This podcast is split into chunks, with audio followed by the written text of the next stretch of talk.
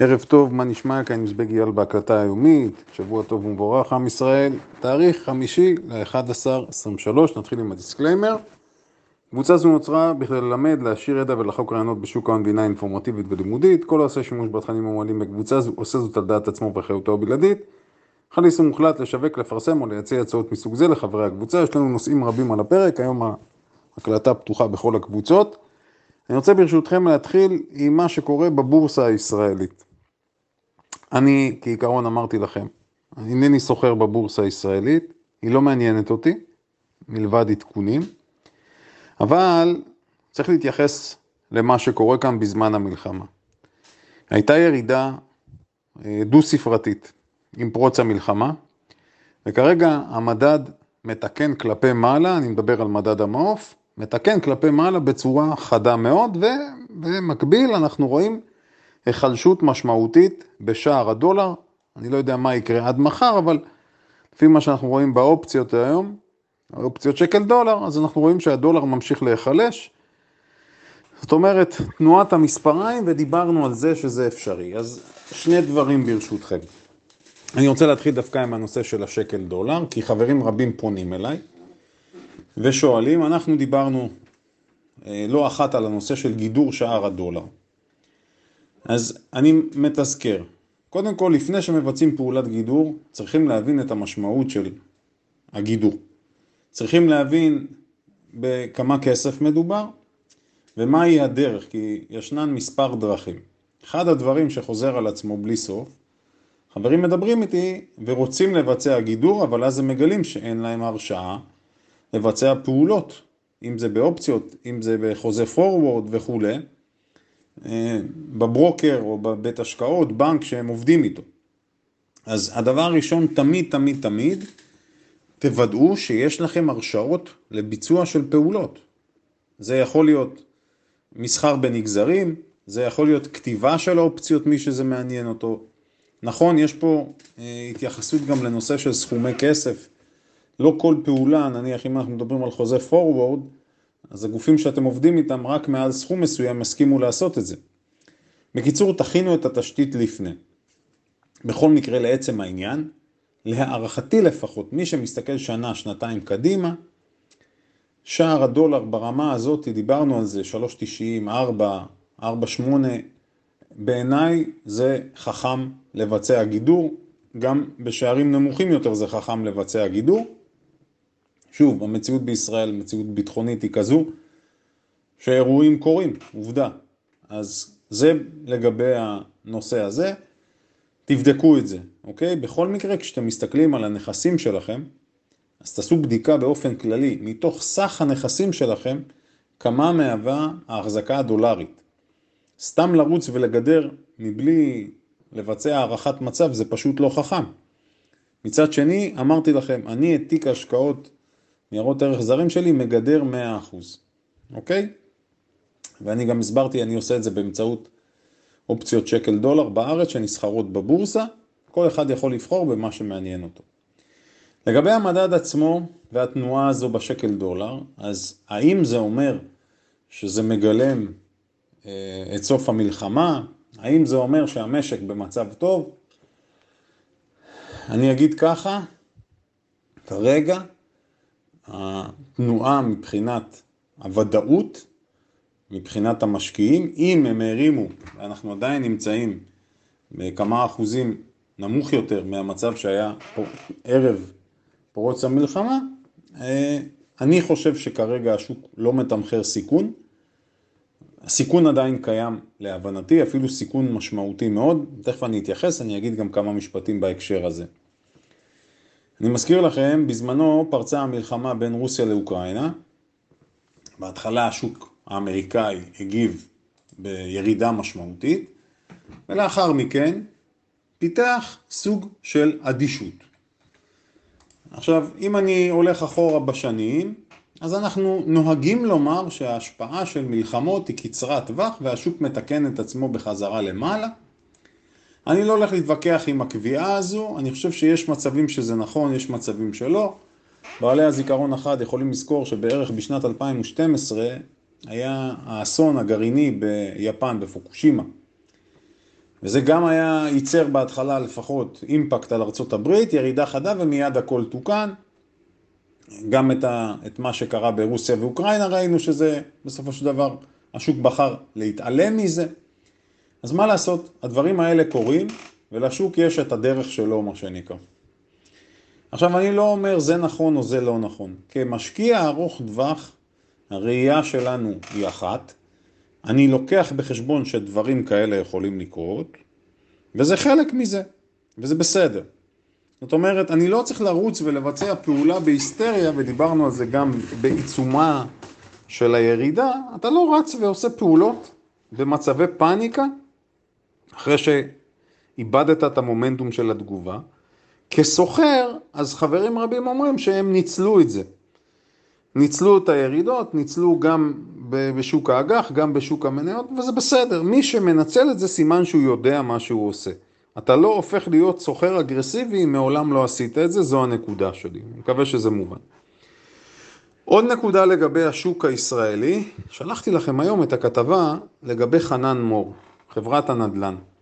עכשיו הסיפור שם הוא סיפור מאוד מעניין. מדוע? כי בסופו של דבר, ואני חושב שרבים מכם מכירים גם את אה, חנן מור בהקשר של שדה דוב והתוכנית הגדולה שם, להרים שם כמות בניינים רצינית מאוד, אבל צריך לזכור משהו, כאשר קבוצה מסוימת, חברת נדל"ן, כאשר היא מבצעת עסקאות והיא ממנפת את עצמה, אז כל תזוזה הכי קטנה, אם זה פעם אחת בריבית, ואם זה פעם שנייה בשווי הקרקע שהיא קונה, נמצאת בבעיה. אז כשהם רכשו בזמנו את הקרקע שם, הם לא לקחו בחשבון שיכולה להגיע ירידה. עכשיו הדבר הזה יוצר מה שנקרא אה, קושי גדול מאוד. השוק כרגע למעשה מתמחר את זה שהקבוצה הזאת לא תשרוד. אז הם ניסו לבצע מכירות בכדי, אה, בהנחה, בכדי לנסות ולשרת את החוב, אבל לפי מה שהבנקים אומרים לנו, נגמר הסיפור. זה נגמר, הבנקים לא מאמינים להם שהם מסוגלים כבר לשרת את החוב ולהחזיר. עכשיו, זו קבוצה שיחסית חזקה, מכירים אותה, אבל מינוף זה דבר שהוא יכול להיות מאוד מאוד אה, אכזרי בקטע הזה. אמרתי, בזמנו דיברנו גם על נוחי דנקנר, נוחי דנקנר היה אחד האנשים הכי חזקים במשק בפער בישראל. אבל ברגע שהוא מינף את עצמו ונכנס להשקעות בלאס וגאס ונכנס להשקעה בקרדיט סוויס, המניה, זהו, זה מה שנקרא, גם פגע בסופו של דבר במי שנחשב האיש בעל מגע הזהב. אותו סיפור גם פה. מה אנחנו יכולים ללמוד מזה? אנחנו יכולים ללמוד מזה שמי שיתנהל, חברות הנדל"ן שהתנהלו בצורה שמרנית, יהיה להם יתרון. חברות שמינפו את עצמם, תהיינה בבעיה עכשיו. אם זה קורה לחנן מור, זה יקרה לעוד חברות, וקחו בחשבון גם את כל מה שקורה בנושא הפועלים בענף הבנייה. התקופה תהיה תקופה מאתגרת, אוקיי? זה לא הולך להיות פשוט. אין ארוחות חינם, אנחנו תמיד אומרים את זה בשוק ההון, וזה נכון. עוד כמה מילים על המשק בארץ. המשק הישראלי בממוצע נכנס למלחמה בצורה יחסית טובה. אנחנו מדברים על ההייטק שממשיך להיות הקטר שלנו, יצוא שירותי ההייטק בשלושת החודשים האחרונים אומר שבערך בממוצע מיליארד בחודש, שזה קצב מאוד גבוה איך שאנחנו לא מסתכלים, כלומר בשלושה חודשים 14 מיליארד, שלושה חודשים אחרונים. אבל, ופה אני אומר אבל גדול, הפערים בישראל ממשיכים לגדול. כשבוחנים את השוק מלמעלה בממוצע, אז ישראל נראית מאוד חזקה, יחס חוב תוצר נמוך, בערך 60 אחוז. מדברים על עלות מלחמה, לפי גם פה, כל הערכות, אין בדיוק, מדברים על זה שזה יעלה בערך 200 מיליארד. תהיה עלות המלחמה. אני לא יודע אם זה נכון או לא, אני מצטט לכם דברים שראיתי באתרים בגלובס, כלכליסט וכולי. כאשר אומרים בערך עשרה מיליארד לשבוע, זו העלות. עכשיו, שוב, מדובר בסכומים מאוד גבוהים, אבל זכרו, במדינת ישראל ישנם חזקים מאוד וישנם חלשים מאוד. אירועים מהסוג הזה מחזקים את החזקים ומחלישים את החלשים. ולכן זה שמדברים בממוצע זה מאוד נחמד. אבל בשורה התחתונה הרבה מאוד עסקים קטנים עומדים להיפגע. אם אנחנו מתייחסים לזה שהרבה מאוד, מדובר על, לא יודע, מאה ומשהו אלף איש, הוציאו אותם, פינו אותם מהמגורים שלהם. זאת אומרת, יש פה אתגר ולהתמודד איתו יהיה לא פשוט. אני חוזר ואומר, אני מסתכל על מה שקורה במגזר הציבורי המנופח, והחזירות שמה, אנחנו נהיה חייבים לטפל בזה. אני אומר, אנחנו זה אנחנו. אנחנו אזרחים, צריכים לטפל בזה. אין יותר משכורות עתק, אין פנסיות מנופחות, פשוט שערורייה. הדבר המדהים, שאותם כלכלנים מסיעים לכולנו עצות, הם לא מדברים על השכר המנופח שלהם, ברוב חוצפתם. אני אומר שזו חזירות לשמה, זה משהו שלחלוטין מקומם אותי, לא מסוגל לקבל את זה. לא יכול להשלים עם זה שמצד אחד ישנם אנשים שפשוט חוגגים על חשבוננו, וישנם כאלה שלא, אין להם כסף לפעולות הבסיסיות. כמות הבקשות לעזרה שאני מקבל היא לא הגיונית בעיניי. זה לא הגיוני. בכל, אה, בכל שדה שאני לא מסתכל פה, זה פשוט לא הגיוני מה שקורה. אז זה אנחנו נטפל בזה בעזרת השם כשתיגמר המלחמה. עוד דבר, שואלים אותי חברים לאחרונה בקבוצות, אייל, אתה אומר הרבה בעזרת השם. אז אני רוצה לומר משהו. אני תמיד אמרתי בעזרת השם, זה לא השתנה.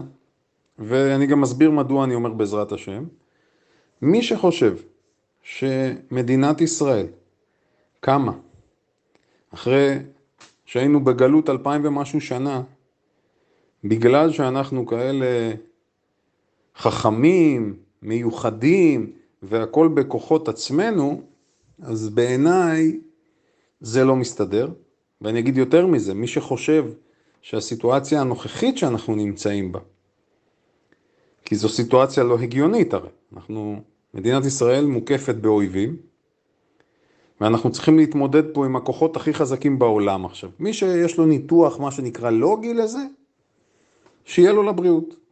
אני לא נכנס לזה. אני אייל, לחלוטין אדם מאמין, ואחת הסיבות שהגענו לאן שהגענו פה, זו החשיבה של כוחי ועוצם ידי. כמה אנחנו גדולים, כמה אנחנו חזקים, כמה אף אחד לא יכול עלינו. אז זו הסיבה, מקווה שסגרנו את הפינה. עוד אנקדוטה קטנה, גם בהקשר הזה, ולדעתי חובה על כל יהודי וישראלי להכיר את ההיסטוריה. סיפרתי לכם ששאול, כשהוא אה, מקבל את הפקודה להילחם בעמלק, נאמר לו שהוא צריך להשמיד את כולם, ללא יוצא מן הכלל. כולם, כולל הצאן, כולל הבקר, כולם. הוא לא עושה את זה, הוא משאיר את הצאן והבקר המובחרים, והוא משאיר את המלך בחיים, המלך אגג.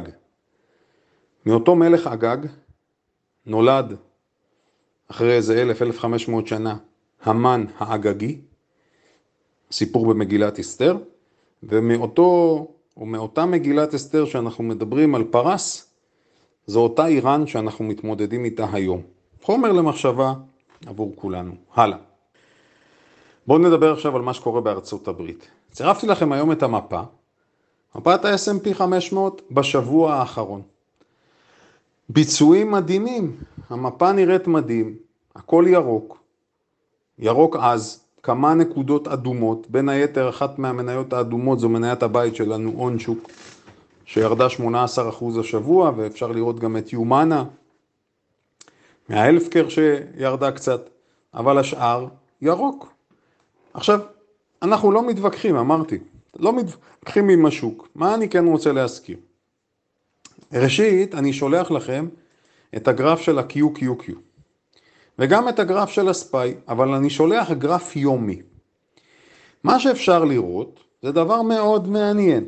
הירידות שהיו לוו בנפח מסחר, אני מסמן לכם את זה בגרף, לוו בנפח מסחר גבוה יותר מהעליות. אבל חזרנו ב-QQQ לאזור של ה-370, אזור ה-370 זה האזור ממנו יצא המהלך כלפי מטה. אז מבחינה טכנית יש פה מצב מאוד מעניין. נפח גבוה מאוד בירידות, נפח נמוך יותר בעליות, אבל עובדתית, חזרנו בערך לאותה רמה.